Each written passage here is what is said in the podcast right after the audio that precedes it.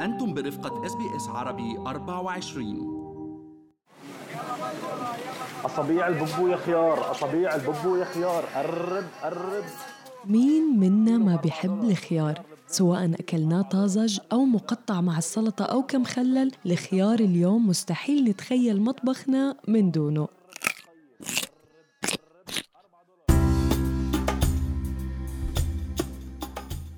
الخيار ينتمي إلى الفصيل النباتية القرعية اللي بتضم القرع أكيد والكوسة وجميع أنواع البطيخ وإله ثلاث أنواع رئيسية في أستراليا ومعروفة بخيار التقطيع وخيار التخليل والخيار الخالي من البذور. ومن أشهر أنواع الخيار التجاري اليوم والأكثر شعبية في السوق الأسترالية هو وبلا منازع الخيار اللبناني اللي بيعتبر النسخة المصغرة من خيارة الكونتيننت الطويلة اللي بتشوفوها بالسوق وبينتموا إلى نوع الخيار الخالي من البذور.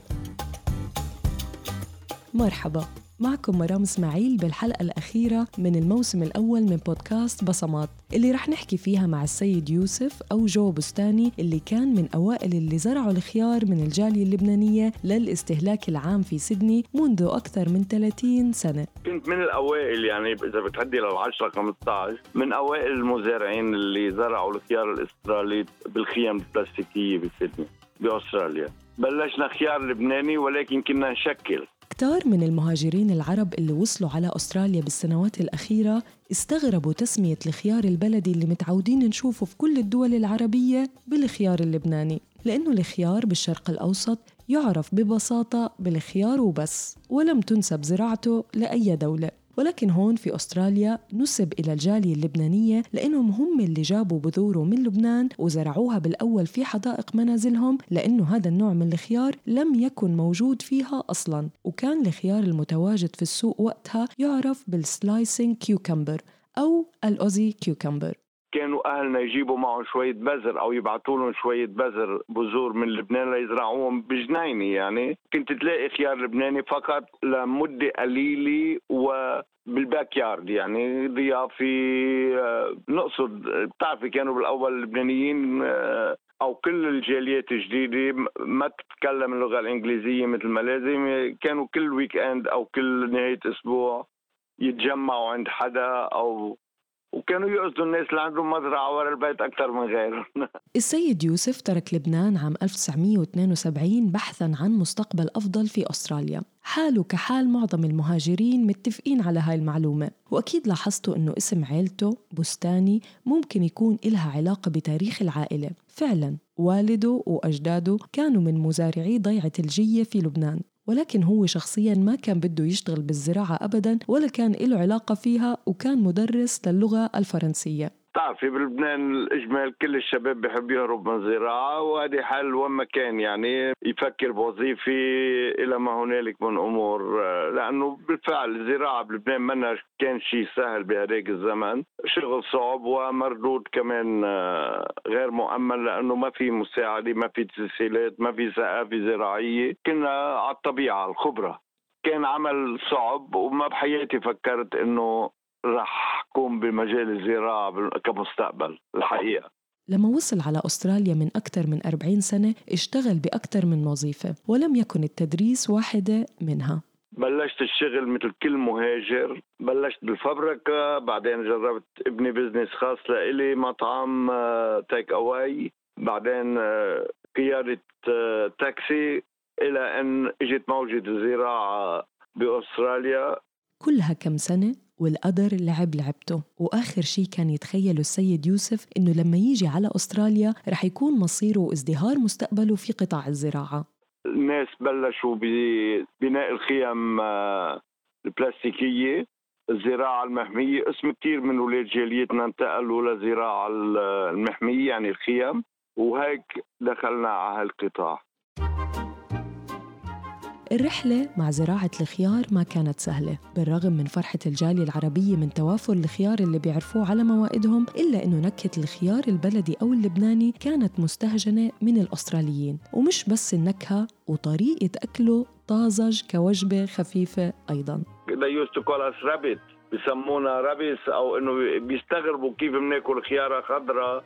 آه، ما معودين على سناك كانوا vegetable snack مثل ما نحن بنعملها اليوم. يعني إنه نقرقش خيارة أو آه، بدون طبخ أو بدون آه، تحضير.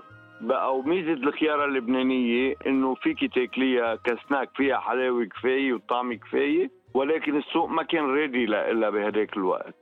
إلى أن تغير السوق بقدر أقول حوالي 90% هلأ الاستعمال آه، الخيار هو الخيار اللبناني. أكيد كانت مسألة وقت. كل شيء جديد وغريب بياخد وقت لنتعود عليه والإقبال على الخيار اللبناني زاد وكتر وأصبح يزين موائد الطعام وأسواق الخضروات الأسترالية. ولكن من أول التحديات اللي واجهت نجاح زراعة الخيارة البلدية في أستراليا كان سلوك المستهلكين. وهون صار نقل نوعية بشكل الخيارة الأنيقة والرشيقة اللي نحن متعودين عليها في الدول العربية. أصابع البوبو يا خيار. أصابع البوبو يا خيار. مثلا الخيار اللبناني ببلدنا بيقولوا صبيع البوبو يا خيار يعني الخياره لازم تكون قد أصبع البيبي تاكل صغيرة. بينما إذا بتروحي هون للأسواق بتلاقي نحن عم نجرب نقلد الخيار الأسترالي عم نكبر الخياره قد ما فينا لو على حساب النكهة وعلى حساب آه، طيبة طبعها. نجاح الجالية اللبنانية والعربية في قطاع الزراعة لا يقتصر على زراعة الخيار فقط بل أيضا يمتد إلى أنواع أخرى من الخضروات والفواكه والأعشاب الطبية. وأكبر إنجازات الجالية في هذا القطاع هو مساهمتها في نشر الزراعة في الخيم البلاستيكية المحمية اللي ما كانت موجودة في أستراليا قديما. بندورة الخيم. كنا بالأول إذا متذكر البندورة ما كانت تجي عنقود كانت تجي مع الكيلك مع الخضار من فوق النقطة بال tray. هيدي من الزراعات بالخيم المحمية بعتقد نحن بلشنا جاليتنا بلشت زراعة بالخيام المحمية. يعني we are recognised من وزارة الزراعة ومن المجتمع الأسترالي إنه نحن أدخلنا هالزراعة على أستراليا.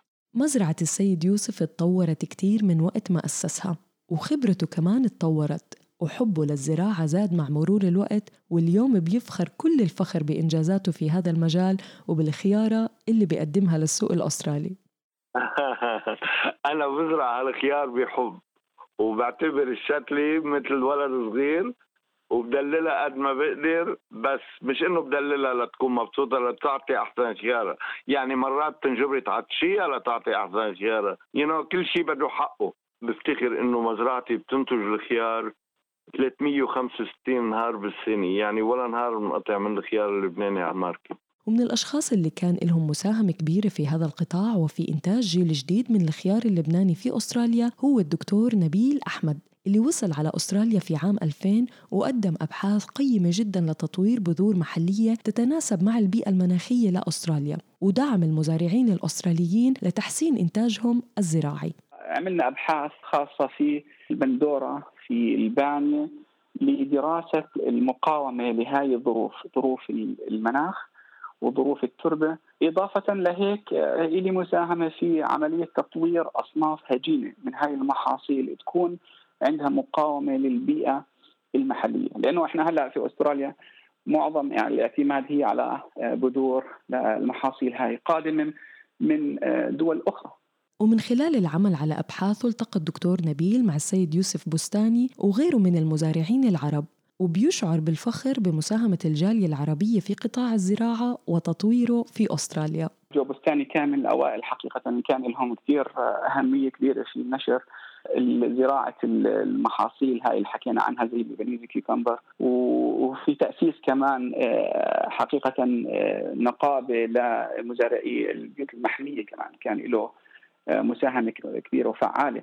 آه، معظم المزارعين آه، هذاك الوقت كان من أصول عربية آه، لتوفير المحاصيل الخضار المختلفة للسوق المحلي. فكان لهم فعلا يعني كان لهم دور كبير. إضافة لهيك هم أساسا استخدموا أو بل بدأوا باستخدام أنواع من المحاصيل ما كانت أساسا معروفة هون في في في السوق الأسترالي. بقدر أقول إنه هي كانت باب رزق لنا وطريق آه يو نو ساعة رتعية كثيرة لأنها تطور حالها وتحسن حالها وتدخل بالمجتمع وتكون منتجة وإنتاجها مميز. الزراعة والبستنة إلها ناسها وبهذا المجال مش كل من زرع حصد.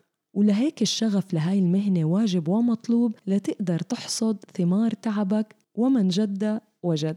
وهاي هي مغزى النصيحة اللي بيقدمها السيد يوسف لكل من يفكر في العمل في هذا المجال. إذا في النشاط وفي الهمة أهم شيء الإنسان بأي مصلحة اللي بده يشتغل فيها يكون بحبها.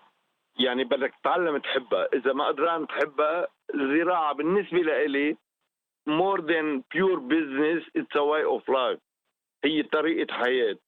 في عندي كتير إشياء بالزراعه صعبة وفي إشياء كتير هوينه بقى بدها تكون شيء يناسب طبعك. وبعتقد إنه مجالات الزراعة مفتوحة كتير وهي طريق ممكن الإنسان ينجح فيها ويوصل لوين ما بده.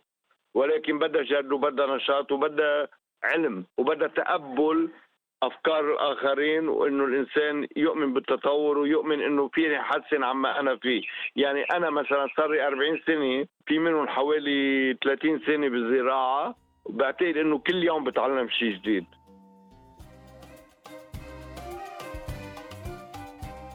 كنت معكم مرام إسماعيل من بودكاست بصمات. شكرا لاستماعكم. لو عجبتكم الحلقة شاركوها مع أصحابكم. واستنونا بموسم جديد من بصمات السنة القادمة.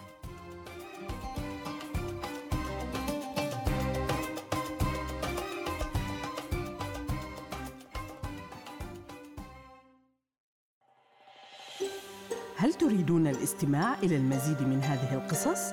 استمعوا من خلال Apple Podcasts، Google Podcasts، Spotify أو من أينما تحصلون على البودكاست